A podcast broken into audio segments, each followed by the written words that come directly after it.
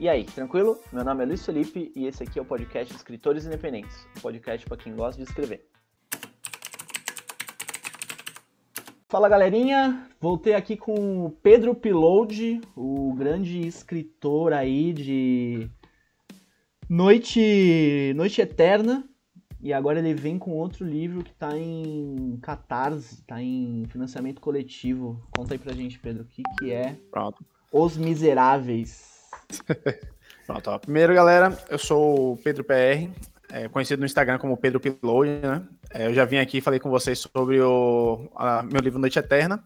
E hoje estou aqui para falar com vocês sobre o financiamento coletivo de Os Miseráveis, a Companhia Livre de Mercenários. Esse é um livro curto, ele está em torno de 20 mil palavras. Uhum. Foi um. É, como é fala? O, um, ele primeiro foi um conto, e aí ele, eu expandi ele para se tornar um livro. Porque teve um edital dentro da editora Sem Tinta, hum. que era para hum. originais para ser ao estilo livro de bolso. Por isso que os livros, todos os livros que eles estão fazendo agora, esse ano, que são originais, né? Eles são nessa pegada de em torno de 20 mil palavras pouquinho menos ou nessa, fecha, é, nessa pegada, para não ser histórias muito grandes, para ser uma leitura, tipo, de a galera pegar o livro e numa sentada conseguir ler sem problema nenhum. Aí o meu tá sendo o primeiro de alta fantasia, é, ele é o segundo que tá sendo publicado esse ano. O primeiro foi um, se não me engano, foi de terror, suspense, alguma coisa assim. E aí tem o meu agora que é o Alta Fantasia. E ele, ele é o quê? Ele é um livro que a gente acompanha um grupo de mercenários. É, e esse grupo, eles acabam se envolvendo na morte do filho de um nobre. E quando eles percebem isso, eles percebem que as coisas vão dar muito errado para eles. eles começam a aceitar vários contratos que levem eles para o mais distante possível daquele local onde eles estavam, para evitar a vingança do, do pai do, do rapaz que morreu, né, e tudo mais. E aí conforme a história vai seguindo, a gente vai pegando esse momento dele de tipo, se distanciando, pegando outros contatos. É, tem um momento que eu trago que é explicando o passado deles, de como é que a companhia foi criada, tipo um flashbackzinho básico. Bacana. Eu trago um pouco, é, eu trago um pouco daquele universo de fantasia clássico, né? Hum. Com orcs, goblins, mas eles, tipo, eles são algo bem secundários mesmo. O, o local onde a gente passa é bem, são bem reinos humanos, é, na pegada reinos europeus mesmo. Tem um, um, ar de fantasia, mas não tá assim presente e tal. É, tipo, tem ar como se tem alguns itens que são apresentados da companhia, como eles são um grupo de veteranos, estão super bem equipados. Alguns deles têm armas que possuem encantamentos. Só que não existe nenhum mago entre eles. É, a magia não é algo comum, é algo de uma raça antiga que já não está mais presente no mundo. Só que elas possuem alguns, é, algumas relíquias delas que a galera consegue encontrar. Caramba, que bacana. É. E aí, tipo, grande parte do, do da, da, criação desse mundo, né, do livro, ele veio de duas inspirações. A primeira foi da série de livro do Glenn, é, Glenn Koch, que é a, Companhia Negra. Teve três livros deles lançados aqui no Brasil. E existem vários outra, outros livros dentro desse universo, que infelizmente não foram traduzidos. Uhum. E foi o jogo Battler Brother, que é um jogo que é de gerenciamento de mercenários. Você gerencia uma companhia de mercenários. Massa. É massa, ele é, um jogo, é, ele é um joguinho tático, é bem leve, é bem tipo de boa para jogar ele. E ele tem esse negócio, você começa com uma companhia pequenininha e conforme você vai jogando, você vai contratando outra, outros mercenários e cada um tem um, um determinados atributos que dão vantagens ou não, além dos equipamentos. Muito de, desse universo, tipo, de começar pequeno na companhia, vai crescendo, a companhia vai ficando mais forte, conseguindo mais experiência, mais equipamentos. Cada personagem tem seu próprio passado, seu, sua própria personalidade. Eu fui criando depois de ter jogado esse jogo. Hum. Porque eu, eu, olhava assim, enquanto eu ia jogando, o, o, jogo ele é um jogo que não tem fim. É, tipo, você pode jogar sim, ele eternamente, ele tem aquelas crises de fim de mundo que vão se repetindo a partir de X tempo de jogo. Uhum. E aí você tem que tentar sobreviver às crises de fim de mundo. E aí, tipo, eu jogava, tipo, dá pra você ficar jogando. Um momento cansa, né? Mas dá pra você jogar eternamente o nosso assim. E ele tem vários pontos iniciais com diferentes grupos. E aí, conforme eu ia jogando, velho, a, a, ideia foi nascendo. Porra, velho, e se eu criasse uma, uma história que tem um grupinho e esse grupo faz isso, encontra aquilo, não sei o que e tal. E aí, conforme eu ia jogando, a ideia já foi se formando na minha mente. Quando o edital surgiu para originais de fantasia dentro de X palavras, eu, pronto, tá na hora de passar a ideia para o papel. Uhum. Aí eu comecei a escrever no tempo que eu tinha lá, tipo, parei tudo que eu tava fazendo só para escrever aquele essa história. Aí escrevi, revisei ela, tal, né, para deixar ela o mais polida possível. Mandei para editora e aí no início desse ano eles entraram em contato para dizer que a história tinha passado, Caramba, que tava é, que a gente ia fazer e tudo mais. E aí eu gostei porque assim, o, os donos da dessa editora Cintinta, né, que é uma editora pequena, ele é também o meu capista. Ele é a pessoa que fez a capa do Noite Eterna ah, e legal. que fez a capa dos Miseráveis, né? Uhum. Ele, tipo, ele, abriu, se não me engano, acho que foi com a mulher dele, a, esse, é, essa editorazinha e tal.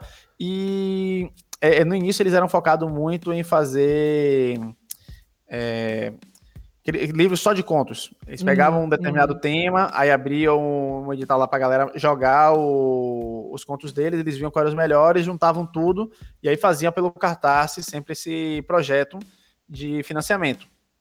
Aí esse ano que eles vieram com essa ideia de trazer o, o nome, os livros originais, um, histórias Sim. próprias, assim, não várias histórias dentro de um só, mas de uma determinada pessoa. Eu tô, de, eu tô olhando aqui o Instagram deles, bem legal. E você já tinha citado, né? Você já tinha citado é, a Sentinta no, no primeiro episódio. Eu já tinha dado uma olhada, o trampo é muito legal, as artes são muito bacanas, né? E é, é o, que mais me, o que mais me impressionou foi que tu botou, né, lançou o Catarse lá, no mesmo dia já bateu 5% da Sim. meta, né? Eu achei irado, assim, tipo, que o pessoal tá engajado mesmo, né? Sim, a gente tá com 8% agora. É, uhum, começou três na, dias já. É, três dias. Ele, aí, só que a gente tá com 8% porque tem muita gente que pagou via boleto. Ah. Então ainda não, não, ainda não tá computado. Então acho que a gente já tá com quase 15, alguma coisa assim. Olha que legal. Porque, é, porque tipo, é, quando você paga no cartão, aparece na mesma hora lá que sim, você já, sim, é, sim, já apoiou tal. Dá até para você ver quando você olha pelo site quem já apoiou. E aí quando você paga no boleto, você tem que esperar, acho que é dois a três dias úteis para entrar. Sim, sim. Pô, mas isso, é, aí, é, isso é muito bacana, é... ver também o reconhecimento do, da molecada, né? Pelo teu, pelo teu trampo e pelo trampo da editora, né? Isso é muito legal, Sim. assim, de ver. É, eu tô com muita gente que, tipo, tá querendo, só que aqui nós, pô, tem que esperar até dia tal, porque tem que esperar o dinheiro entrar, não sei o quê. É, a gente tá numa época que o pagamento da galera não tá aquele quinto é, dia útil como, como, antigamente, né? Sim. Tá um nosso mais complicado. Aí tem muita gente que tipo tá querendo, mas assim eu penso, eu vou conseguir só no meado aí do mês, só no final do mês, só no início do mês que vem, antes da campanha encerrar. A campanha tá aberta até o dia 8. Até o dia 8 de aí, junho. 8 de junho. Ah, até o dia 8 de junho. Então a, gente, a gente começou dia 7, não foi? Foi dia 7 de maio. Hum. Aí eu acho que são 32 dias. Aí vai até o dia 8 de junho. Legal, legal. Não, e aí é, é o, o bacana disso é que, pelo menos eu, eu, eu vejo assim, né? O leitor acaba participando de, da obra de alguma forma, né? Porque o dinheiro que ele tá dando ali, mais que ele ganhe um bridzinho e tal, né? Você tá dando um, um, uns mimozinhos para quem tá, dá o dinheiro para você, né? Mas é legal porque a pessoa se sente participando do, da, da coisa, né? O dinheiro dela ali, de alguma forma, fez a coisa ser possível, né? Eu acho, eu acho essa, essa relação muito legal. Sim, o, o, nosso muito bom no cartaz é isso, né? Porque assim, o, aqui você não está só comprando, né? Literalmente você está comprando o livro aqui, né? Porque o valor que você vai pagar, você vai ganhar o, o livro uhum. de volta. Uhum. Seja um valor menor que você só ganha o livro, um e-book, com direito a mais um, um papel de parede exclusivo, né? Para computador, sei lá, essas coisas de, uhum, da legal. obra. Ou se você vai pegar uma versão física e vai vir com marcador de página, adesivo, e é um valor um pouquinho maior é, independente se você está fazendo, você está comprando, mas você está fazendo, tipo assim, é o seu apoio para que aquele livro exista numa versão impressa. Se você não estivesse apoiado ali, pode ser que o, a meta não bata e aí só tem, digamos assim, só vai ter o livro digital. Mas você ajudou, tipo, você colaborou, então você faz parte do aquele livro existir numa versão impressa, é porque você deu o seu apoio. Isso é muito importante. Não, é, é, e é legal é, até chamar as pessoas, né, quem tá ouvindo, é, apoie um escritor independente, tá ligado? Não, não, precisa ser o Pedro especificamente, mas se for o Pedro também legal. Mas... É ótimo.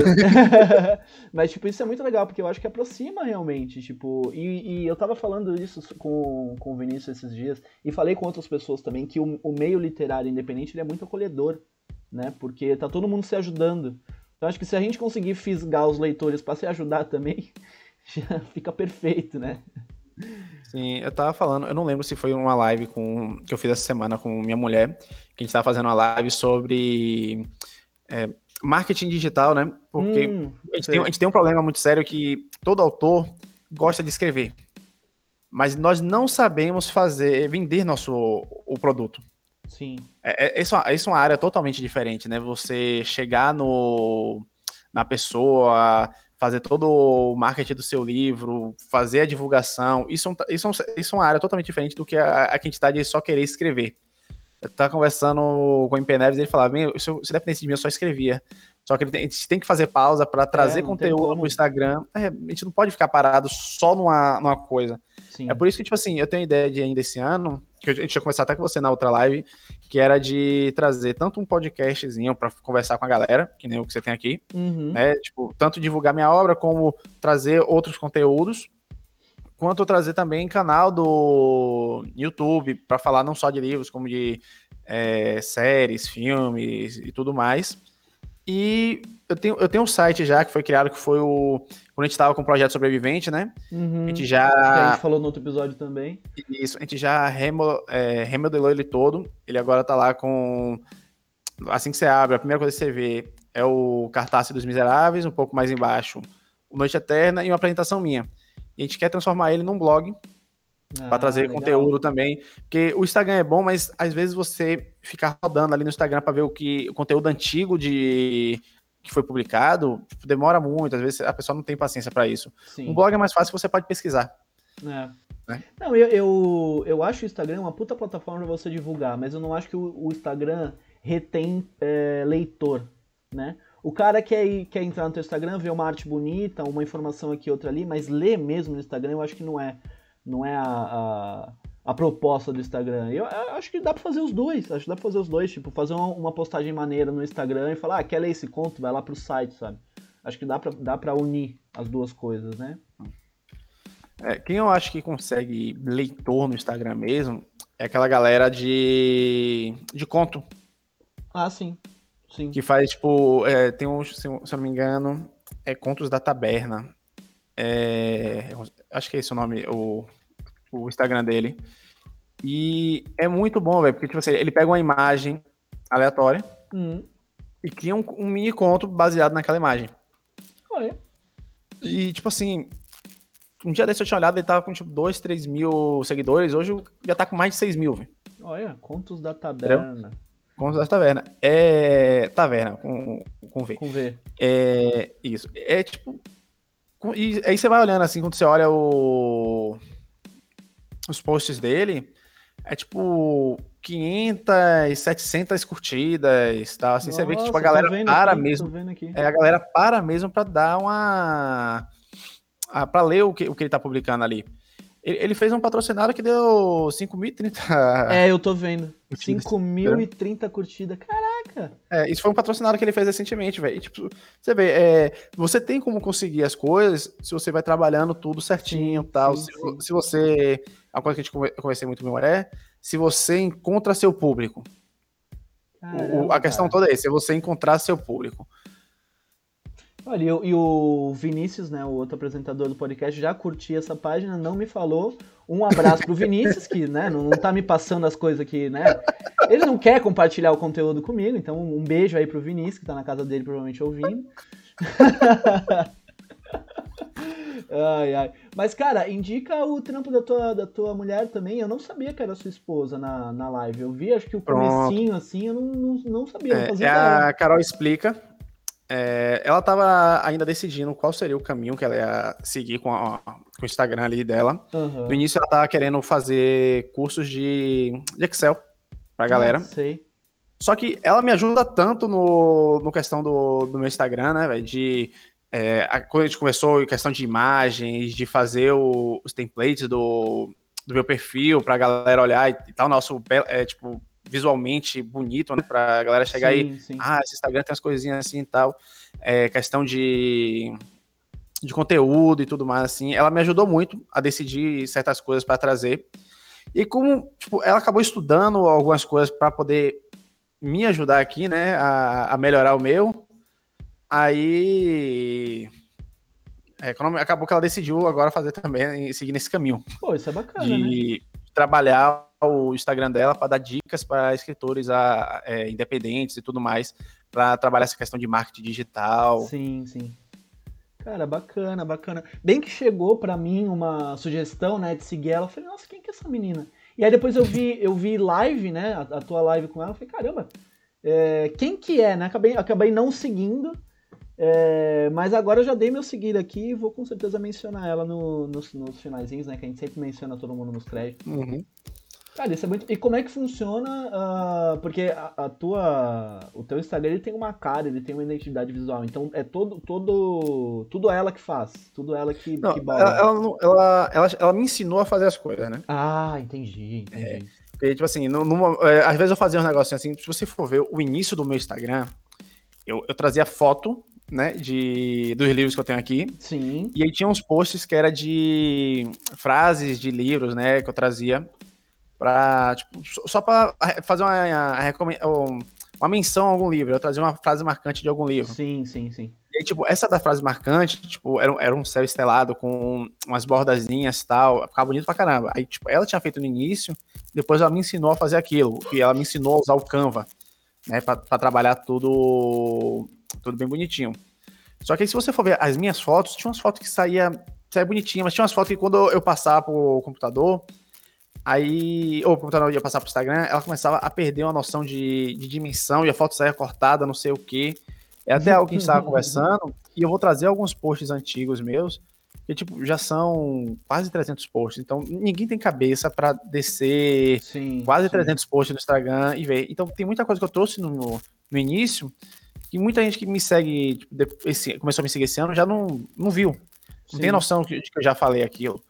Aí Pô, é um mas é bacana, eu trazer de novo. Porque o, o, o, conteúdo que tu traz, ele é meio. É, ele é meio delimitado. Delimitado não, é tipo, eu vou, eu vou postar tal na segunda, tal na terça, tal na quarta, né? Você tem uma, uma um cronograma, assim. E é sim, é legal porque sim. realmente dá pra ver tua evolução. Eu rodei o, o teu Instagram lá pra baixo, dá pra ver tua evolução de tipo, você mantém o mesmo conteúdo, né? Os contos de quarta e Sim. as indicações de sexta-feira e tudo mais. Só que a tua cara, né? A cara do Instagram vai mudando conforme você vai vai rolando para cima. E é, é, muito legal ver isso, ver essa evolução, não só no teu Instagram, mas em Instagram de escritor mesmo, que vai achando a sua identidade visual, né?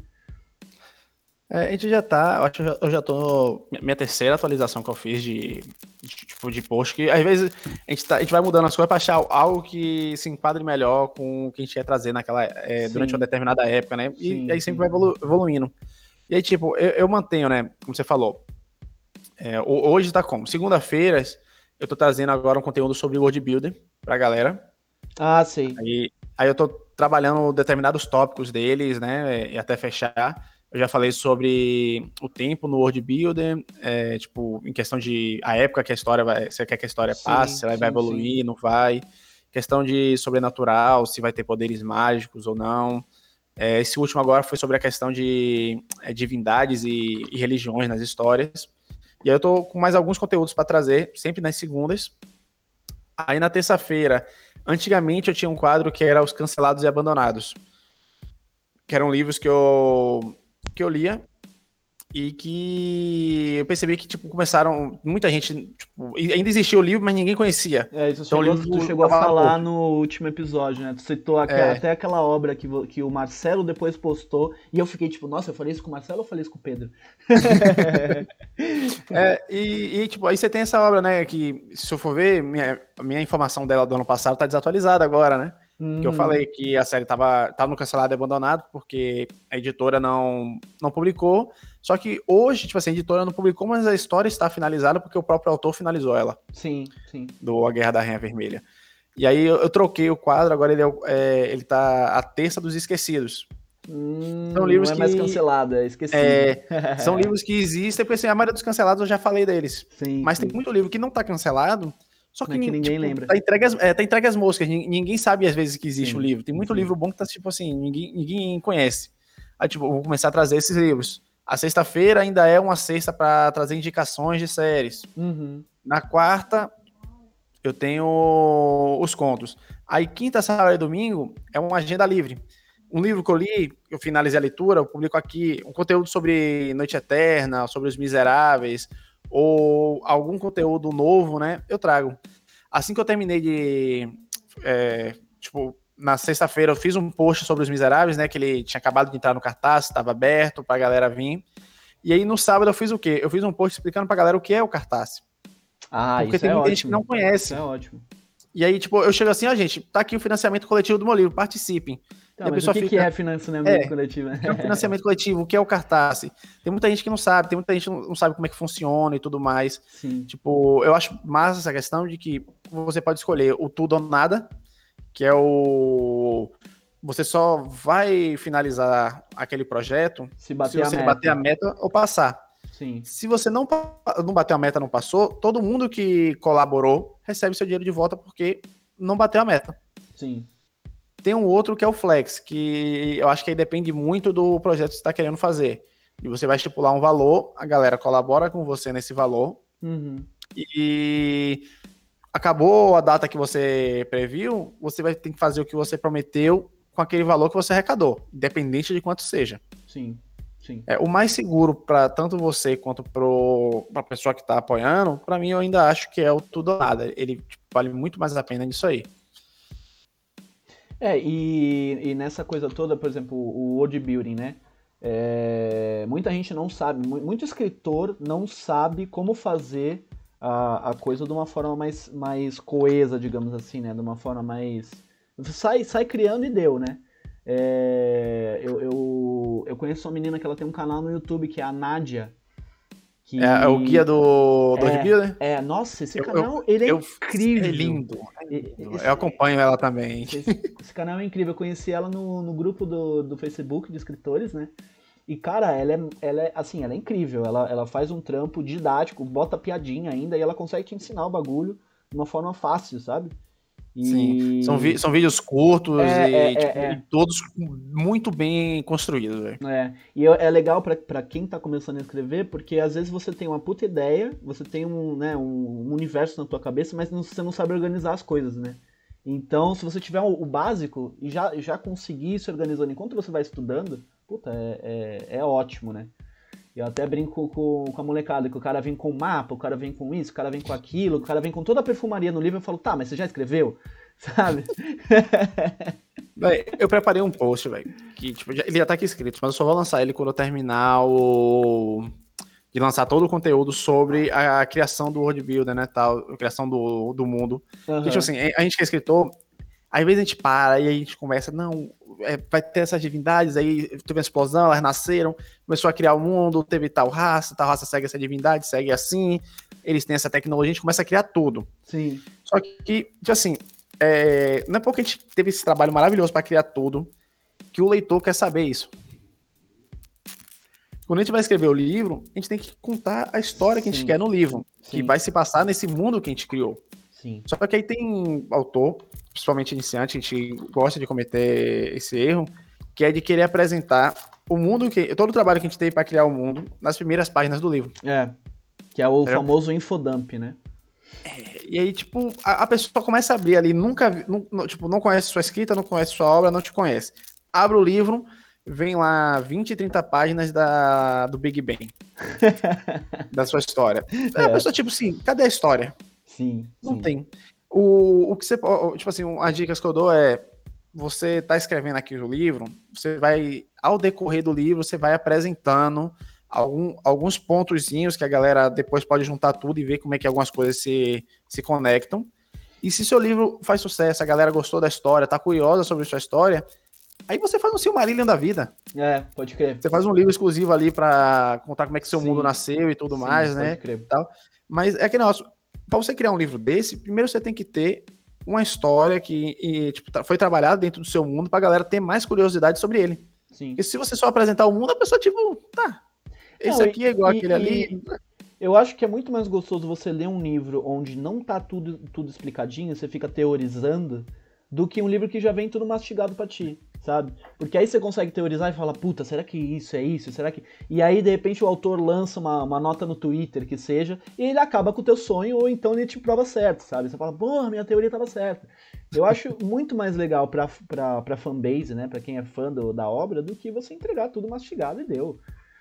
É até chato. É, né? É, tipo assim, a gente tem Game of Thrones como exemplo, que na época que tava lançando, era, tipo, era uma galera louca criando é, teoria Sim. atrás de teoria de Sim. tudo. Porque, Sim. tipo assim, tinha muita coisa que era deixada vaga, né? Não era explicada 100%, pra galera ficar meio que na dúvida de, tipo, sim, e o que, que, tá, o que, que vai acontecer aqui agora? O que, é. que vai acontecer ali? Aí no final de um livro pro outro era meio mundo de, de teorias sendo criadas. Sim. Isso é muito legal, pô. Isso, eu acho Sim. que isso é mais legal do que ler o livro. é, outra, outra série que eu acho foda, assim, mas eu vejo muita pouca gente falando é As Crônicas do Trono de Pedra, de Pedra Bruta. Nossa. É, nunca ouvi falar. Foram, isso, foram três livros, que é O Imperador das Lâminas, aí eu acho que é O Batismo de Fogo, o segundo, e aí o terceiro saiu ano passado. Mas aí, tipo, saiu sem conto o livro, né? Hum. É, é um livro gosto de fantasia, então a galera tava naquele negócio, sim, se é livro sim. grande, 100 reais, 100 reais. aí que foi, eu acho que era O Último Elo Mortal. Uau. Eu li ele ano passado, mas aí eu, como tava com o Kindle na mão, assim que ele saiu, quando eu olho pro lado, tava uma promoção do e-book dele por R$19,99 entre Aí, pagar R$19,99 e pagar sem conto, infelizmente eu preferi pagar R$19,99 e não ter o livro na minha estante, né? Eu tenho Sim. ele digital. E eu dou graças a Deus de ter feito isso, porque hoje não tem mais o livro físico, venderam Olha. todos. E aí o e-book tá tipo 70 conto por aí. O quê? Nunca é, eu acho uma loucura, eu acho uma loucura isso quando a editora bota, tipo, 50, 60, 70 reais no e-book. Nossa, não Eu entendo vale você cobrar 30 reais assim, 30 e pouco. É, mas, porra, quando o valor é muito alto, a pessoa não vai ter um livro físico, a pessoa só consegue ler pela, pelo sistema da, da Amazon, né? Que vai ser sim, um Kindle ou algo sim, assim. Sim. Então, não tem como você botar um Nossa, livro eu já caro acho, Eu assim. já acho 70 reais caro para um livro físico. Sim. Eu não, eu não critico muito, tipo assim, um livro de 700 páginas hoje em dia, uhum. porque, tipo, tá uma crise. Então, é, é, um livro que era, tipo, 50 reais antigamente, hoje é 70 a 100 reais, dependendo. Sim. É, livros aí que eu sei que vão vir, que são de mil páginas, eu sei que vai, vai ser no mínimo 100 reais. Sim. Tipo assim, tá, tá um preço absurdo, tá um preço exorbitante? Tá. Mas é um preço que tipo, a gente sabe que vai vir, porque se a gente está pagando 50 reais no livro de 500 páginas, o livro de mil páginas, que é o dobro, 100 reais, não tem muito para onde correr. Sim. Né? Não, e, e, eu acho assim, para a realidade do, é, do, Brasil, né, que o dólar tá 5 conto e o euro tá quase 7, é, esses livros eles não, não valem a pena pra gente agora, né? Porque o cara vai lançar o livro, sei lá, 20 euros ou então a 15 dólares só que aqui o bagulho chega num valor exorbitante, que a gente não tem como pagar, não porque o livro é caro, e sim porque a nossa moeda tá desvalorizada, né? Sim. É, essa é a merda. E o pior é que assim, aqui a galera tá, tá aumentando os preços como se já tivesse tendo imposto, né? Sim, e aí eu fico pensando, sim. se já tá 100 reais sem ter imposto, é. vai ser o quê? 200 reais quando o, o livro começar a ter imposto por aqui? Isso é outra coisa complicadíssima, né? Mas sim, voltando aqui só para terminar o que eu queria falar sobre o Elo, último Elo Mortal. Uhum, fala. Chegou um tempo que eu tava lendo a história que eu não sabia se tudo que eu tinha, que o autor tinha me dito até aquele momento, se era verdade ou não. Porque Caraca, era isso, porque se você vai recebendo informação e aí a próxima informação que você vem diverge totalmente da primeira. E essas informações são dadas assim, é um personagem que é, é, é como se fosse de uma raça imortal que tá lá e aí existem vários deles, e cada um chega para você e te fala uma coisa diferente. E aí Nossa, o, o, o, personagem que é um humano normal fica meio que tipo assim, quem eu acredito? E aí você, leitor, fica aqui ele, sim, e quem eu acredito também? Cara, que da e hora. E eu acho isso fantástico, véio. tem todo mundo criado, não sei o quê, e as informações ficam vindo para você e você fica tipo, pra onde é que eu vou? o, que, o que é que tem aqui que é verdade e o que não é verdade? O que, o que, o que é que estão mentindo para mim aqui? E, e, isso é fantástico, velho. Tipo assim, você dá determinadas migalhas né, pro, pro leitor e deixa que ele construa a sua própria verdade da, do universo, e aí no final você diz se ele tá certo ou se ele tá errado. Sim. Não, total, total. Cara, é... eu acho nesse nesse nesse essa coisa de você enganar o leitor enquanto você engana o personagem, né? Eu, eu acho um, uma, de uma genialidade, assim, eu não sei fazer isso ainda. E eu até. Eu é, então. E eu até tava vendo num, num dos grupos do Facebook faz, faz um tempo já, mas foi depois que eu te entrevistei, depois que eu entrevistei o Marcelo. Que era é, a narração em segunda pessoa. Que é como fosse um jogo de RPG, né? Onde o mestre tá falando que você tá fazendo tal coisa, né? Ah, é, tem um livro que eu acabei de ler que é assim. Então, e aí, aí eu, eu lembrei automaticamente de vocês, eu falei, cara, isso é muito a cara deles, de por, por vocês virem do universo de RPG, né, de RPG de, de mesa e tal, é, por vocês colocarem no universo de vocês muita coisa da, de sistema de magia, é, sistema de RPG mesmo, tá? O, o RPG uhum. tá, tá muito rico dentro do, do livro de vocês, e é inegável que vocês beberam pra caramba disso. E eu, eu falei, cara, seria muito massa ler um livro desses dois escrito em segunda pessoa. Eu nunca li um livro escrito em segunda pessoa, não sei nem como é que faz isso, sabe? Porque você tem que ser muito muito gênio para, por exemplo, é, escrever que o personagem ele é um homem ou uma, uma mulher. Você não pode assumir o gênero do personagem, porque é uma mina ou um cara que vai ler teu livro. Ou uhum. então é, o personagem ele, ele não pode ser gordo, não pode ser magro, porque não sabe, você não sabe se vai ser um gordo ou um magro que vai ler. Sabe? Cara, isso é muito massa, isso é muito legal. Ó, o livro que eu tinha querendo pra você ver como é que é esse nosso de segunda pessoa é A Quinta Estação, hum. da NK Gem, Gemizin. Hum. Bem, eu terminei a, o último livro dele ontem. E, tipo, é fantástico. Porque toda a narração é como se fosse um personagem que está narrando o que outro está fazendo. Sim. E está narrando para ele. E aí ele vem e fala, né? Como se tipo, tivesse rodando a história para esse segundo personagem, que é o protagonista. Hum. A protagonista, no caso. Aí ele chega, não, porque você está aqui e tal, e aí você está assim. E aí, tipo, você lê como se ele estivesse lendo também para você, como se você fosse a protagonista. Cara, que doido. É, e aí, tipo, ele começa a ver, e aí é como se. Como, é, a pessoa, quando você descobre depois, é, é todo um ser que fica que observa, é muito observador. Uhum. Então, ele consegue interpretar exatamente o, tipo, o que cada ação sua representa, né? Um pensamento que você está tendo. Sim. De acordo com sua reação. Então, quando você fala uma coisa, ele narra o que você está fazendo, ele narra também o que você está pensando. Caraca. Ou o que você está sentindo. E, tipo, e aí a narração, tipo, é fant... eu vou lendo assim, eu ficava tipo, velho, é, é, diferente de tudo que você leu. Sim. Porque é sempre tudo um eu estou fazendo alguma coisa ou um fulano fez alguma coisa. Sim. É, não tem um você fez alguma coisa, você não é o personagem. Não, isso é. Aí foi algo muito diferencial, velho. É muito, é muito diferente, porque, porque aí você tá realmente se colocando no, no livro, porque você não tá lendo uma parada tipo, ah, quando é em primeira pessoa, dá pra até você se imaginar mais do que é quando é em terceira. Mas em segunda, você fez tal, nossa. Eu não saberia escrever assim, cara. Tem que ter muita, muito jogo de cintura para tu conseguir levar o livro inteiro escrito assim, tá ligado? É, não, é exatamente isso, porque o, eu, eu, imagino assim, do jeito que a gente está acostumado a escrever só na primeira ou na terceira pessoa, a gente pode começar no início, né, sem, sem ter a prática, a começar o livro na segunda pessoa uhum. e sem perceber. Voltar para primeira ou para terceira. Volta, isso, voltar para primeira ou para terceira. é verdade, é verdade. Eu, eu às vezes comento isso quando eu tô escrevendo em primeira pessoa, acabo voltando para terceira do nada, e eu falo, puta merda ou então erra o tempo verbal, né? Porque muda. É, tempo verbal. Eu, eu, eu tenho um problema sério com isso, velho.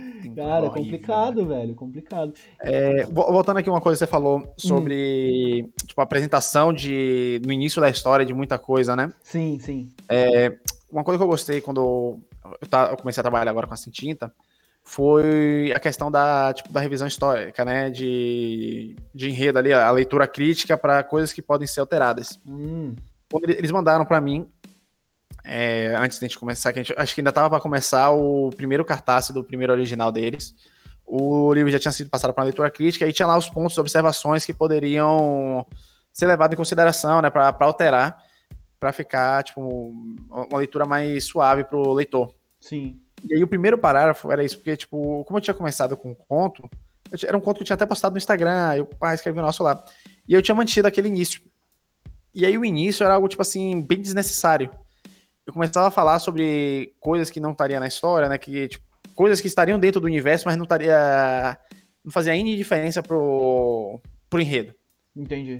E aí, tipo, era uma cascata de informação desnecessária logo no primeiro parágrafo. e aí, tipo, depois que eu li, que, tipo, eu li o comentário, li a, o parágrafo, eu. Por que eu escrevi isso aqui? Por que que, que que me deu na cabeça? É, aí eu, tipo, lá vai eu apagando lá e, e reescrevendo um bocado de coisa, assim, tal, porque tinha, tinha muitas vezes que eu começava a... a eram dois erros que, que, se, que se repetiam. Ou era trazer informação demais no parágrafo, Hum, ou repetir o conteúdo, o conteúdo de uma maneira diferente.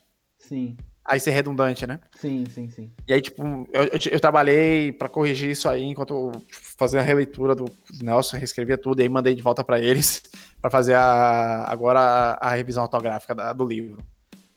Cara, é, revisão crítica, né, dessa, desse, desse tipo, né, é uma das mais chatas, porque é, por mais que você, eu, eu costumo dizer que a gente perde um dia escrevendo uma puta cena foda, vai ao editor e em cinco minutos acaba com tudo, tá ligado? Sim. Porque você tá imaginando a parada na tua cabeça de um jeito, mas você não sabe se a pessoa que tá lendo vai imaginar da mesma forma, né?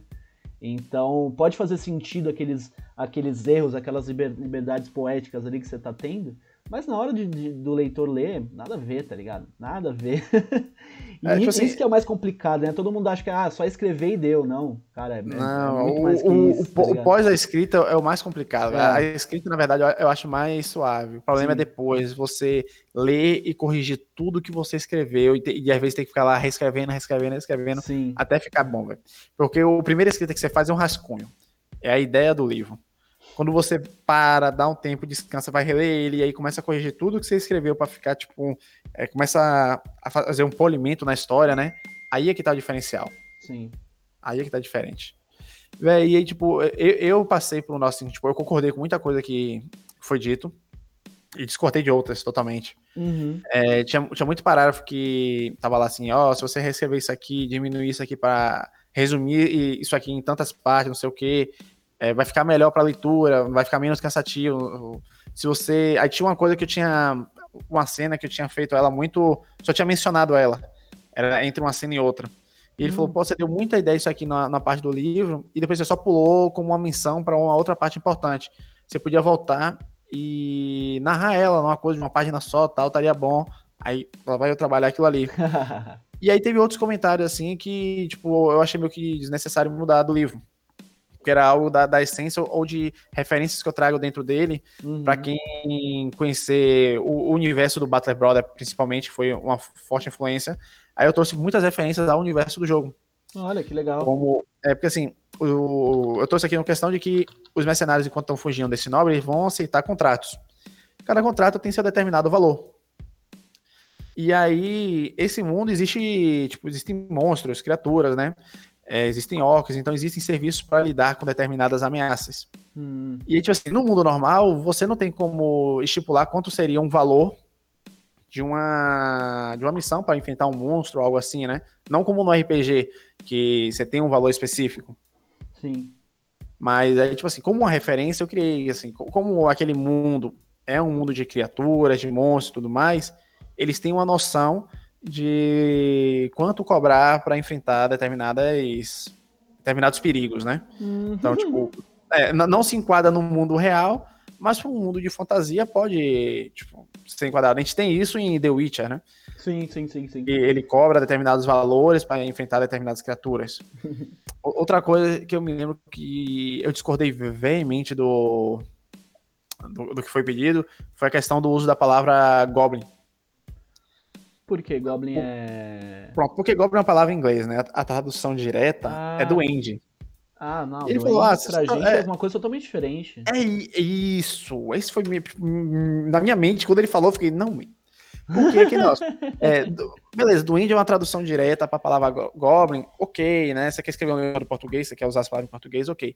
Só que é, se você falar para uma pessoa que conhece, que lê fantasia, que joga RPG, não sei o que, a palavra duende e falar a palavra goblin, os dois vão ter i- Sim. ideias totalmente diferentes. Sim. Duende che- é, costuma ser fofo, né? Sim, é uma criaturinha, tipo, pequena, pode ser É. até verde, não goblin, mas é tipo assim, é mais brincalhona, Sim, né? Mais de sim, pegar sim, peças. Quando eu penso um Goblin, eu penso numa criatura verde, viu, que gosta de sair destruindo a zona toda, que se reproduz super rápido e É. tá lá pra ser um Minion que vai causar discórdia e vir com armas envenenadas. que vai te roubar no final ainda. É. e aí, tipo, quando ele fala, não, você troca pra Duende, eu falei, não, mas se eu botar Duende aqui, vai dar um significado totalmente diferente na, na imagem que eu quero passar da criatura. Sim, sim. Hum? Não, é, é, eu acho complicado esse negócio porque no, no RPG. É, no RPG do DD, né? Que acho que é o mais famoso de todos, sim. eles meio que, que definiram nomes de várias coisas, né? E alguns nomes, alguns desses nomes não são traduzidos, não dá para traduzir para nossa língua, né? Não, não, não Tentaram traduzir, eu acho que na versão 4 ou 5 ficou muito estranho. É, então. E aí, e aí é, porque tipo, uma coisa é você inventar uma parada nova e você explicar pro leitor o que, que é aquilo, outra coisa é você, tipo, traduzir uma parada que pra gente não vai ter o mesmo significado e falar que é, tá ligado? Você vai confundir todo mundo. Se eu não é me engano, a palavra que tentaram traduzir no 4 ou foi no 5 foi o Bugbear. E aí, acho que virou Bubusto, alguma coisa assim. Nossa. É, aí tipo. Não, não vai, velho. Tem, tem umas palavras que você tem que usar no inglês porque não são palavras em português, é, né? Total. É, a, a, tradução direta fica muito estranha para algumas coisas. E virou um nome próprio, no fim das contas. Acho que não, nem, nem tem mais tradução, tá ligado? Algumas coisas eu acho que até eu, eu acho que é até registrado, né? Tipo Hobbit, por exemplo. Hobbit você não pode usar em qualquer em qualquer é, obra porque é registrado pelo, pelas obras do Tolkien, né? Apesar que agora eu acho que já caiu em domínio público. É, mas aí qualquer coisa a gente usa o Halfling. É, é, é, exatamente o que eu ia falar. Tipo, aí como você não pode usar uma, você tem que usar outra, tá ligado? Essa, essa é a coisa. É. E, e, e bem, isso é uma questão muito nossa, né? Em questão de termos que você pode ou não usar e tudo mais, o, o que tá no domínio público ou não tá. É, às vezes a gente fica com muito receio de usar o que já existe por, por esse medo, né? De direitos autorais. Sim. Sim. Às vezes é melhor você simplesmente criar alguma coisa do zero e, e vai. Nem que essa coisa seja super cópia do que você tá querendo Oxi. usar, né? você dá outro nome lá e descreve a criatura é igual. Ah, você fez. Não, eu fiz um não sei o que. Não tem um cubo assim, meu não sei o que, ele é igual a, é, fisicamente a criatura que você criou. Eu, eu jogo um jogo há 15 anos ou mais, e aí, sei lá, uns 10 anos atrás, o, tinha um bicho no jogo que chamava é, Beholder, né? Igual do D&D. E aí o jogo tomou. O, o, o Beholder sempre existiu no jogo, desde, a, sei lá, desde as primeiras versões, assim. E o jogo tomou um processo do nada, assim, do nada por estar tá usando o nome Beholder e eles tiveram que mudar o nome do, do bicho pra Bonelord. Porra! E, tipo, nada a ver, tá ligado? Nada a ver. E eu, tipo, cara, nossa, eu demorei anos para me acostumar com o, com o nome do bicho novo. E até hoje, quando eu vou jogar com a molecada, eu falo, mano, é, ó o Beholder ali. Eu não falo Bonelord, Bonelord, mano, sabe? E é, é muito. é muito merda. E é o mesmo bicho, é igualzinho, a mesma cara, só que eles tiveram que mudar o nome por causa de direito autoral, sabe? É, é bem merda isso. Que bom que na literatura a gente tem meio que uma liberdade maior, né? Do que em jogo ou em mídias que, que pegam um público maior do que um livro. Né? Mas ainda assim é, é chato você ter que ficar mudando de nome as coisas. É, é eu não me preocupei muito em, em Noite Eterna na questão do é, como é que fala? De. Oh, no, no, nos Miseráveis, em questão assim. Porque, tipo, é uma história de fantasia medieval tal. É, foi mais suave para mim esse quesito. Sim. Em Noite Eterna, quando eu reescrevi ele, eu mudei muita coisa quando eu fui fazer a versão pro, pra Amazon. Eu tive, tipo assim, eu, eu fiquei com medo de saber se determinadas coisas eram ou não. É, qual é o nome? Estavam livres ou não a ser utilizadas. Ah. Principalmente porque muita coisa, muito conteúdo de Noite Eterna é de uma é do da cultura geek, né, moderna e tudo mais. E eu ficava tipo assim, se eu usar isso aqui eu levar um processo depois. então vamos fazer o quê? Eu vou fazer uma descrição ou menção de, de alguma coisa que quem conhece determinada obra vai pegar a referência. Sim. Sim. E aí, eu, eu tive um comentário que eu recebi hoje aqui, né? Eu tava lendo no, na Amazon e o cara bota assim: foi aqui? Não, não foi aqui, não. Foi um, um leitor que veio falar comigo no, no privado. Aí ele falou que, tipo, ele adorou uma parte, tipo assim, ele quer saber sobre as referências e tudo mais, pra ele fazer um post no Instagram. Uhum. E aí ele perguntou, tipo, ele disse que ele gostou muito da parte que eu faço uma, uma menção a, a Avatar, a Lenda de Aang. Olha, que legal. Porque tem um personagem que ele recebe uma habilidade de controlar o vento, né? Uma aura de vento. Uhum. E aí, tipo, mentalmente ele faz uma piada sobre, tipo, não precisar ter uma. Tipo, raspar a cabeça e ter uma seta azul. Que bacana, que bacana. É, aí, tipo assim, uma, uma menção pra que, quem conhece Avatar vai pegar na mesma hora, né? Uhum. Só que, tipo, quando eu escrevi a primeira vez, eu literalmente fiz uma. Eu citei o Avatar, porque tava no Notepad, era, era um livro, tipo, não era comercial, não sei o que, então. tá aqui, não tenho preocupações com isso. Sim, sim. Mas sim. aí quando eu comecei a vir, tipo, é, determinadas lutas, é, eu tinha botado uma vez uma citação que era como se fosse uma, as lutas saíam como se fosse uma luta de Star Wars. Aí eu mudei isso porque eu já não sabia se Star, usar o, o, nome do Star Wars, né, é, estaria livre, livre, ou não. Aí, tipo, um cada de coisa eu fui corrigindo, tipo, tirando o nome direto que eu usava das coisas uhum. e botando outra. Uhum. É, The Walking Dead, quando eu fui citar, porque aparece um zumbi, não sei o que assim, eu, ah, um seriado de zumbi, não sei o que, que fazia sucesso na TV.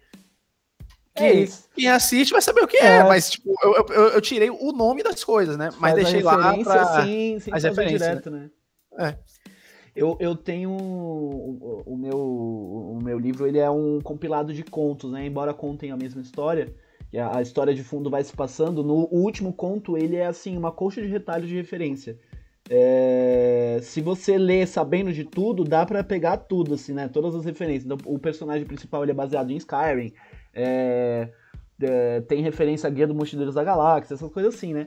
E eu escrevi, já pensando nisso, né? Já trocando termos e já, já dando essa maquiada no texto, para quem manjar mesmo, quem manjar, manjou. Quem não manjar, passa batida e é isso, sabe? Porque eu gosto muito de, de ler e de consumir conteúdo que faz referência a outros conteúdos e falar, puta, olha só, né? O famoso easter egg, né? Eu gosto muito disso. Agora, um livro que eu queria usar muito como referência para trazer para os meus livros de fantasia hum. era da obra é, O Feiticeiro de Terra-Mar, da, da Úrsula. Hum. Que, tipo, a mulher é, é, a mãe da fantasia, né? Se, se Tolkien é o pai, ela é a mãe. é, literalmente. O, Sim. E aquele, o termo que é usado tanto em O Nome do Vento e em Eragon, daquele de o nome verdadeiro das coisas. Hum. Tipo, a magia existe de você saber o nome de verdade de determinado sim, elemento, sim, determinado sim, objeto, da pessoa tal. Isso veio dela, ela criou isso em hum. Feiticeiro de Termar. A, a autora faleceu em 2018, foi 2019, se eu não me engano. E, velho, ela, tanto em fantasia quanto em ficção científica, ela criou, é, tipo, inúmeros termos, é, inovou muita coisa. E, tipo, a, aqui a gente conhece ela um pouco mais pelos livros de, de ficção, é, de, de, é, ficção científica. Hum. O Feiticeiro Terramar teve dois livros dela traduziram e depois pararam. São livros fininhos, velho, a leitura muito rápida. E ela, para a época que ela lançou, é, tipo assim, ela falou que foi bem difícil o início das vendas dela, porque ela, ela fez algo que ninguém tava fazendo naquela época. Hum. De criar personagens negros como protagonistas. Olha só. Porque se você for ver os personagens dela, tipo, são, são uma galera. Tipo, do, do, do, negro na África lá, com tonalidade super escura de, de, de pele, uhum. a, bem retinto, né?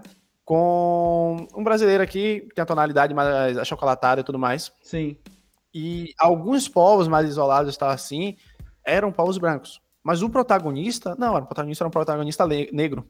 Cara, que bacana. E o, o, o início da série dela para ser vendido deu muita dificuldade por isso. Né? Porque naquela época lá atrás era Sim. só livros tipo é, Seus Anéis, né? O branco, elenco praticamente todo branco. E é isso, europeu. Pode crer. É. E, e aí tem algo que, tipo, eu acho que deixou ela muito puta na época, que foi a questão do. Fizeram uma série. Hum. É, se eu não me engano, tal. Deu uma, uma temporada só, eu acho. E, tipo assim, ela foi quem criou também aquele termo de escola de magia. Ah, sei. Que é usado em Harry Potter, é, que, que, estourou sucesso, né? Sim, sim. E aí a galera viu o, o sucesso de Harry Potter e falou: vamos pegar a obra inicial de tudo e vamos trazer uma série também para fazer sucesso. Uhum. Só que aí mudaram tudo. É, os personagens viraram todos brancos. Putz. A escola de magia mudou pra caramba, começaram a trazer o nosso de uns tipos de relacionamentos que não tinha nada a ver com a obra dela. Tipo, perdeu toda a sua essência da obra. Uhum. E aí eu me lembro que eu acho que na, na própria biografia dela, ou a, ou a, biografia do, da série, a, tipo, ela, ela uhum. fala que ela odiou porque trocou toda a essência do, da obra dela. Caraca. E não, e, e, é uma merda porque hoje em dia, livro que vira série, ou que vira filme, ou que seja, é, acaba se adaptando para ser mais vendável, né? Para ser mais. É, para se adaptar realmente ao, ao, comércio, né? Porque Sim. hoje em dia você vê uma série na Netflix, nossa, que lindo, caramba, que criação, mas na verdade por, por detrás ali tem toda uma equipe de marketing que tá querendo saber se aquilo vai vender ou não, né? Então, é, isso é muito merda, na real, em termos de você querer ver um. Você como autor, né? Você querer ver o seu livro, sua obra indo para outras mídias e acabando que. É, ela, ela vai, só que ela não, não vai ser o teu livro, né? Vai ser outra coisa. É. Vai ser meio que um Frankenstein do teu livro, tá ligado?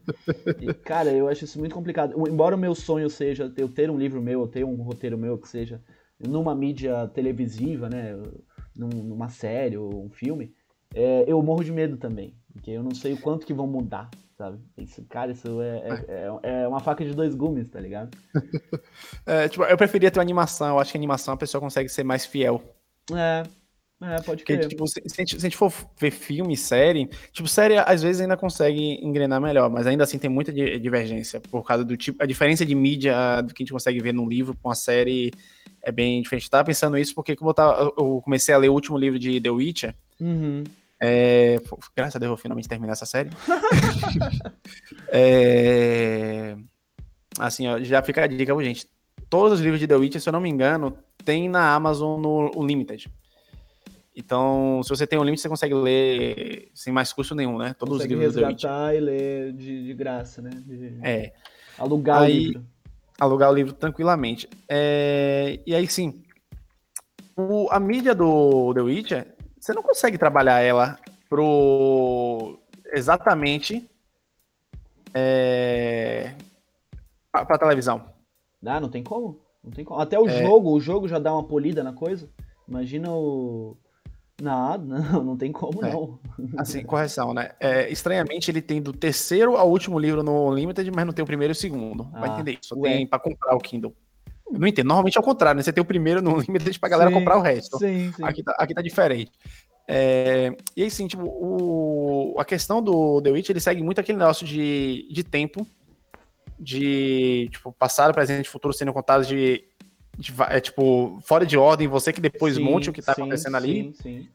E ele tem um outro problema que na na série isso não for- ainda não chegou, que é a questão de que o autor, ele gosta de contar histórias dentro de histórias.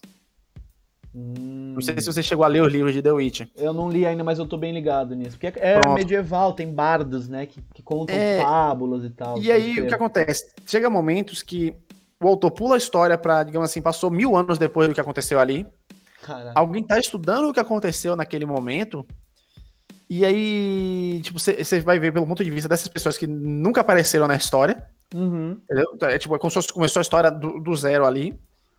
E eles estão estudando aquele passado, e aí, enquanto eles estão desco- querendo descobrir o que tá ali, você começa a ter é, o autor contando o tipo a história que você conhece, né? Sim. do, do Geralt, da Ciri, da galera ali do, da história.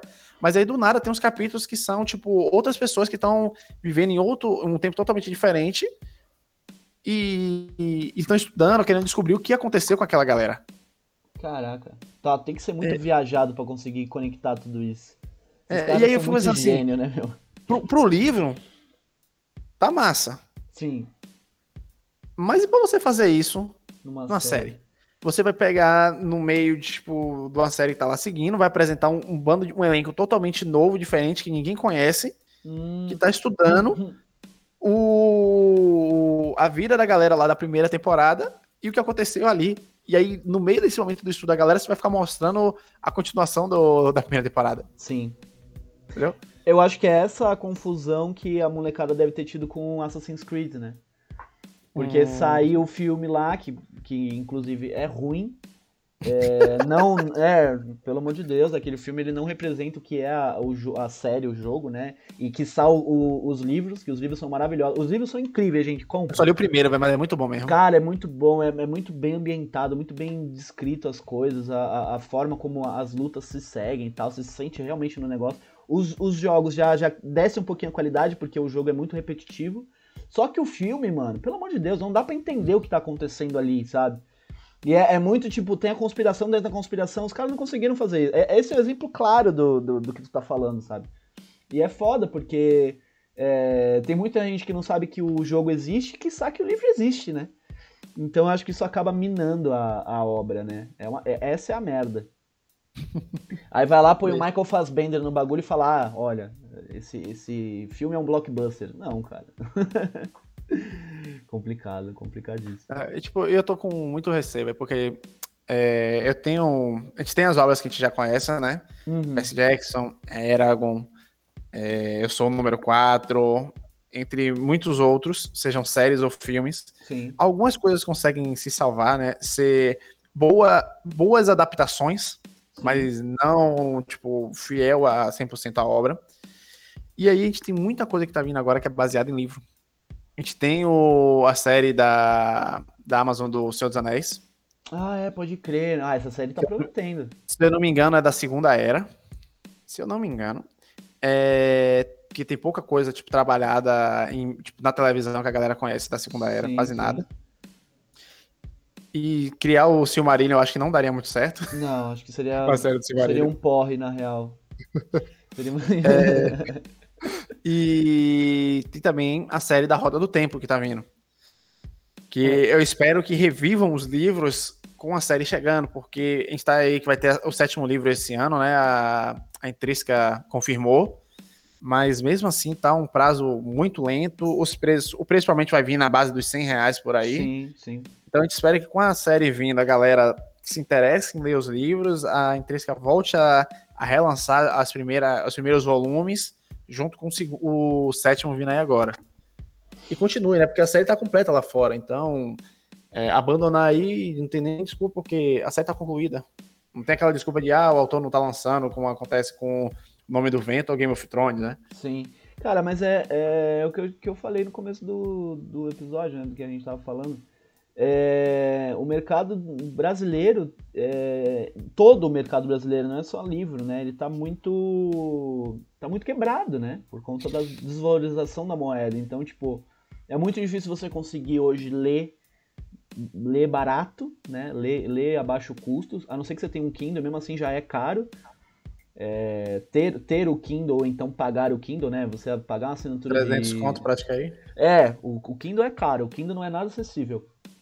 E a assinatura, se não me engano, tá 30 reais, 25, sei lá. É um Netflix, ah. né? Então, se você vai pagar uma parada para ler, você paga, uma, você paga a Netflix, a não sei que você seja muito fã de leitura. Então, é, é, é muito complicado hoje em dia no é, Brasil. Tipo assim, o, é. Eu tenho a Amazon e eu tenho o Limited. Para mim, ok, porque eu leio três, quatro livros dentro do Unlimited por, por mês. Sim. Se eu sim. fosse. É só, só, quando eu tô lendo os físicos eu diminuo um pouco isso. Mas, vamos lá, se eu fosse comprar livro, o livro dá, dá o quê? 40 reais por aí? Mesmo se for um digital, 10, 20 reais, eu ia estar tá gastando 40 contos, 60 contos e tal. Mas ali o limite pra mim fica mais tranquilo. É. Eu só compro o livro mesmo agora, tipo, quando é algum que eu quero ter uma versão física que o digital está muito caro, ou o preço é praticamente idêntico ao, da edição impressa, né? Uhum. Ou quando o livro da edição impressa tá, tá barato. Eu comprei aí esses dias, eu comprei o. Aproveitando a trama, né? Que tá lançando um livro de fantasia novo aí. Foi o último Sorriso da Cidade Quebrada, se eu não me engano. E o outro. Qual foi o último livro que eu pedi mesmo? Foi. É, ah, foi é, O Último Sorriso da Cidade Partida que é da trama, e Filhos de Sangue e Ossos, da Tommy ADM, que é, eu vi a galera falando muito bem desse livro, e eu queria dar, dar uma lida eu nele. Eu ouvi falar dele também. Da, é, traz um pouco mais da cultura africana e tudo mais ali e tal. Eu queria explorar para sair desse negócio de só ler livro de fantasia medieval europeia. Sim. Cara, e, e, é isso. Eu acho que uh, a gente tem que aquecer o mercado independente justamente para mudar essa, essa mentalidade aí das pessoas de consumir o livro de uma forma mais consciente, né? Até puxando gancho novamente, apoie aí o escritor independente, né? Apoie o escritor nacional, a literatura nacional ela, ela tá crescendo, tá, tá sendo aquecida, mas o mercado, infelizmente, ele tá brecando a gente, mas a gente vai furar essa bolha. Então, Oxe, com certeza. É, vamos lá no catarse do Pedro, vamos lá no catarse da, da sei lá, de, do, do teu colega de, de, de, ensino médio que tá lançando livro, sabe? Tipo, apoiem o escritor independente, que é muito importante isso. É, às, vezes eu, às vezes a pessoa fala, ai, é, teu livro tá seis reais, você não acha muito barato e tal? Cara, não vendi nem, sabe? Então, tipo, a, pessoa, a pessoa fala que tá barato, mesmo assim a gente não vende, né? Então, apoia É, tipo, se tá 6 reais, o povo não tá comprando direito, mas É, tipo, tá exatamente, exatamente. A minha mãe brigou comigo quando eu lancei. Nossa, você botou 6 reais. Você não tá valorizando o seu trabalho? Mãe, tem, tem e-book aí que tá um real. Botei 6 e já tá ó. É, é, tipo assim, eu acho assim, é, o e-book nacional, você botar nesse valor de R$ 5,99 por aí, tá ok. Você bota um livro 20, 30, 40 reais, um livro físico. Uhum. Até 10 reais você bota um e-bookzinho, tá de boa ali, porque Sim. a pessoa só vai ler seu e-book na Amazon. Sim. Então, tipo, você, ele tem, é, você tem umas vantagens, né? Que ele vai poder ler em qualquer lugar, não sei o quê. Comprou, baixou, chegou, tá ok. Mas ele tem umas, umas desvantagens ali. E você não tem, não tem custo de impressão do livro. Né? A Amazon é Cê- cê- cê- né? É, você gastou seu dinheiro com sua para fazer pra, com capista, você gastou com a revisão, diagramação, dependendo se você fez sozinho ou pediu para alguém, é, e gastou seu dinheiro com divulgação. Mas, tipo, o, o- o mais caro praticamente é o que você vai ficar gastando de impressão do livro. No É. livro digital você não tem isso. Então você já economizou muito dinheiro ali de. Você ia gastar com venda, você não precisa gastar com transportadora e tudo mais. Então, um, um preçozinho acessível pra galera, tá ok. E aí, quando você começa a trazer seu livro uma versão mais é, impressa, aí você bota um livrozinho um pouco mais caro, 20, 30 reais, dependendo do tamanho dele, Sim. 40, sim. porque hoje tá tudo caro, né? É, eu tô com um plano, provavelmente, se não 2020, é, final de 2022 aí, provavelmente, talvez 2023, fazer o quê? É, eu já lancei Noite Eterna, Uhum. eu tô agora com o cartaz do dos Miseráveis, a Companhia Livre de Mercenários, galera, venha participar. É isso. Aí, assim que terminar o cartaz, vai ser provavelmente a data que vai estar completando, iniciando a pré-venda do meu próximo livro, que saiu também do Wattpad de alta fantasia, que é Sombras Ocultas. Acho que assim que eu terminar o cadastro- dele na, na outra, no outro episódio. É, eu acho que eu falei por alto dele. Sim, sim. Aí eu vou começar a fazer a divulgação dele assim que eu terminar o Catarse. Aí eu vou começar a trazer um- o material de divulgação dele. Eu tô com o segundo livro de Noite Eterna pronto. Só tá passando por uma leitura beta dele. Aí ele volta para mim, eu vou reler ele, escrever, fazer as alterações e tal. E aí procurar revisor, falar com o Eric para fazer a capa, fazer a diagramação dele, botei lá. E aí, enquanto tudo isso estiver no mercado, eu vou voltar minha atenção para Noite Eterna 1. É, eu recebi muito feedback, tipo assim, a, galera gosta muito do, do enredo do, do livro, Sim, sim. mas tem um ponto ou outro que dá pra ficar melhor. Eu percebi isso com os feedbacks que eu recebi da galera. E aí eu vou fazer uma leitura, tipo assim, eu não vou alterar nada do, do enredo, né, da, da essência da história, Sim. mas vou trabalhar melhor alguns pontos dos personagens secundários. Porque como é uma história por- pelo ponto de vista do, do protagonista, fica muito preso ao, tipo, ao momento dele ali. Não, legal.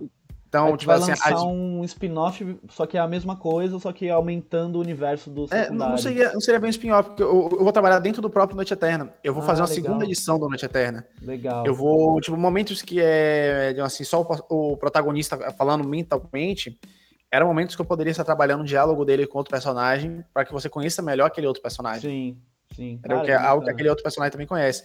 Então, eu vou dar mais consistência à história, né? Vou deixar ela, ela tipo, trabalhar melhor o desenvolvimento das coisas dentro do universo ali Uhum. sem mudar, sem mudar o que já aconteceu para que, tipo assim, eu não faça uma mudança e quem lê eu fico perdendo alguma coisa. Aí o que eu quero é que quem vinha ler encontre um trabalho melhor ainda. É isso.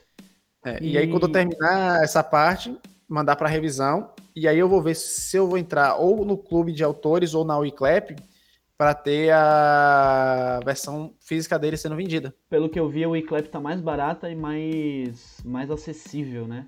Isso. A Mas aí Wiclap até o- o ano que eu vou- bem. É, até o ano que eu vou lançar tem que ver como é que vai estar os dois, se não vai ter daqui a pouco mais uma terceira concorrente, né? A, a ideia é trazer ele numa versão física, porque é isso que eu pensei assim, o, a versão digital facilitou a vida de muita gente. De tipo, galera que, Sim. às vezes, digamos assim, um problema de se a pessoa que mora muito no interior, algo assim, tem lugar que não recebe correio, entrega de, de livro. É, é.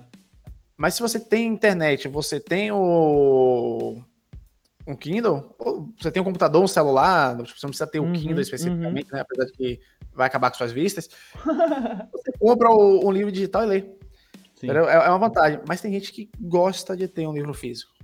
É, é a verdade. Tipo assim, o livro físico é um diferencial, né? Você ter o livro ali para você pegar. Sim. E aí eu quero trazer o livro pra galera ter na mão, né? Cara, eu já faço aí a propaganda, embora os caras estão tão com trampo até, até a cabeça, né? Mas a editora Ronin, que já, os caras já passaram por aqui, eles estão fazendo um trampo bem legal e eles estão pegando é, escritor independente, né? É, é, assim, a, a, a, proposta dos caras é bem massa de, de realmente aquecer a, a literatura brasileira, né?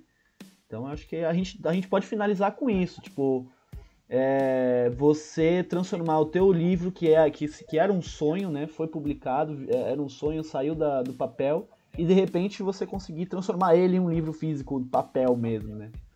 Eu acho que essa é a mensagem que, que a gente tenta passar todos, todos os episódios aqui, tipo, fazer acontecer e, e acreditar no, no mercado, tá ligado? Acreditar na, na, escrita independente, né? É, porque só pra, pra gente já seguir nessa caminho encerramento nesse assunto, que assim, o que a galera tá mal acostumada aqui é a gente sempre compra livro estrangeiro e, tipo assim, não percebe que aquele livro que tá vindo lá de fora passou por muita edição, teve Sim. muitas versões do que foi escrito. Sim. O autor já mudou muitas vezes. É, lendo tanto A Torre Negra, o primeiro livro lá, O Pistoleiro de Stephen King, uhum, uhum. como ela é, se não me engano, Deus Americanos e Lugar Nenhum do Neil Gaiman. Uhum. Logo no início você tem uma tem cartas do, dos autores que falam, né, que aquela é a versão definitiva ou a versão que o autor mais gostou, porque ao longo do tempo eles voltaram para ler aquelas obras e alteraram elas é, determinados pontos, Sim. porque eles acharam que tinham como a história ficar melhor.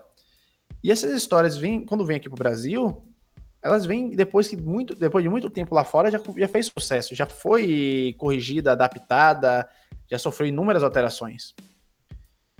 E é nisso que o autor independente sofre hoje em dia. Porque como o povo está mal acostumado ao livro estrangeiro, que veio com inúmeras correções, né? bem mastigado, né? Uhum. Então quando você pega um, um, livro cru, o livro que está ali, tipo, é, é, uma pedra bruta, ele tem que ser lapidado, ele precisa que você chegue, outra coisa importante, ele precisa que você chegue depois que você lê o livro, vá na Amazon, vá no Scooby, vá no perfil do autor e diga o que você achou. Sim. Seja se você gostou ou não. Diga o que você gostou na história. Diga o que você acha que o autor pode melhorar. Diga o, que você não é gostou. é importantíssimo, né, cara? Importantíssimo. Eu tenho muito o que trabalhar e melhorar em Noite Eterna hoje, e eu já trabalhei isso no 2, por causa de muito comentário que eu recebi do, é, dos meus leitores. A galera chegou e falou: P.O., essa história aqui tá boa aqui, tá boa aqui, gostei dessa referência, gostei do como você trabalhou isso aqui, isso aqui foi muito bem descrito. Só que esse personagem você podia ter trabalhado melhor aqui. Isso aqui ficou meio vago nessa parte. Isso aqui podia ter sido diferente. E aí eu paro, leio e digo: aqui ele tem razão. Isso aqui eu acho que não muda muito, porque mais para frente vai ter outra coisa que vai explicar Sim. isso aqui. Então, é saber você ler a crítica, absorver ela e saber o que tirar de melhor dela para você melhorar a sua escrita. Sim, sim. É, cara, a gente, a gente, eu acho que a, a mensagem mesmo é essa, tipo, apoie o, o, escritor independente de todas as formas, né? O feedback, ele, ele é, assim, acho que é a parte principal, porque, ok, eu quero ser lido, mas eu também quero saber se, se você gostou do livro, se você achou ele uma merda, se é, dá para melhorar em tal, se você gostou do fim, né? Então, cara, você veio aqui de novo, eu agradeço novamente que tu sempre vem, vem dando aula, vem dando umas vem trazendo umas referências assim que eu falo, caramba, como é que eu não sei se você dorme, né, que eu acho que você escreve e lê o dia inteiro. e ainda faz live com a esposa, então é é, é um homem completo. tô feliz, né? Tô feliz. Muito obrigado, Pedro. E vamos marcar aquela, aquela dupla lá com, com o Marcelo, o MP Sim. Neves. Eu, eu, Vinícius, você e o, e o, e o MP Neves. E a gente uh, faz um, um, um sextou, como a gente tem feito aqui. Quem sabe até participando da live de vocês, a gente faz um, um collab legal. Pronto, a gente, a gente mistura, ainda mais agora que Instagram permite a gente fazer lives é, com mais de uma pessoa, é, né? É, isso é muito massa. Então, então dá pra trabalhar muita coisa aí, velho. Sim. É, eu vou ver com, com o Neves, então, pra gente ver essa parte. E quem sabe a gente faz, você falou, a gente pode só gravar, fazer duas vezes ou faz uma e grava o áudio da, é. da live, a gente vê como é que fica melhor. Isso aí. Então, vocês ouviram, hein, molecada? Vai ter coisa nova vindo por aí. E apoia o escritor independente, compra lá o livro do cara, apoia o catarse dele. E vamos fazer acontecer. E galera, se vocês têm problema com divulgação de suas obras, é, tipo, querem engrenar o perfil do, do Instagram para encontrar público, divulgar o material melhor, tudo, sigam a Carol Explica. O Instagram dela ainda tá pequeno, porque ela tá começando a focar agora no conteúdo para. Começou semana passada o Instagram dela, pô. É, não, o Instagram dela já tem um pouquinho de tempo. O caso é porque ela tava indo numa direção ah, e ele decidiu focar em outra. E aí, semana que vem, é, na semana passada, ela começou a trazer esse entendi, conteúdo entendi. de. É, focado para o escritor independente, para o autor que quer divulgar sua obra pelo Instagram. É isso. E você que quer consumir mais de Pedro, você vai lá no Instagram e digita Pedro Upload, que tá tudo lá. Tudo lá. Noite Eterna e Os Miseráveis, a Companhia Livre de Mercenários. Vem a galera participar aqui do cartaz, que eu preciso de vocês, viu? Vamos todo mundo ganhar livro físico. E lembrando que quem pega o livro físico, né, no, no apoio, ganha também o, o nome na página de agradecimento lá do livro. Olha, vários brindes, mimos e ainda referência na página do livro, é isso. Valeu, Pedro, muito obrigado. Amém. E até a próxima com o Marcelo agora. Até a próxima, eu que agradeço pelo convite. Valeu. Da hora, né? O Pedro já virou brother do podcast, por isso sigam ele. O arroba lá no Instagram é Pedro Upload. No episódio de hoje falamos da editora Sem Tinta, o arroba é Sem Tinta BR. Falamos também de um Instagram que publica contos, bem bacana. O contos underline da underline taverna. Confere lá. A Carol, a esposa do Pedro, tá com um projeto super legal de marketing para escritores. Vai lá conferir. O arroba é carol.explica. Falamos também do Guia de World Building, da Nádia. É um canal irado sobre construção de mundos ficcionais. Procura lá no YouTube pelo guia ou então segue a Nádia no Nádia Mariano Arte. Me segue também, o meu arroba é l.f.sa escritor. E o Vinícius é Contos Selvagens. Você quer participar desse podcast maravilhoso ou só trocar ideia com a gente? É só ir lá no Instagram e procurar por escritores independentes. Vai ser da hora bater um papo com você. Até a próxima!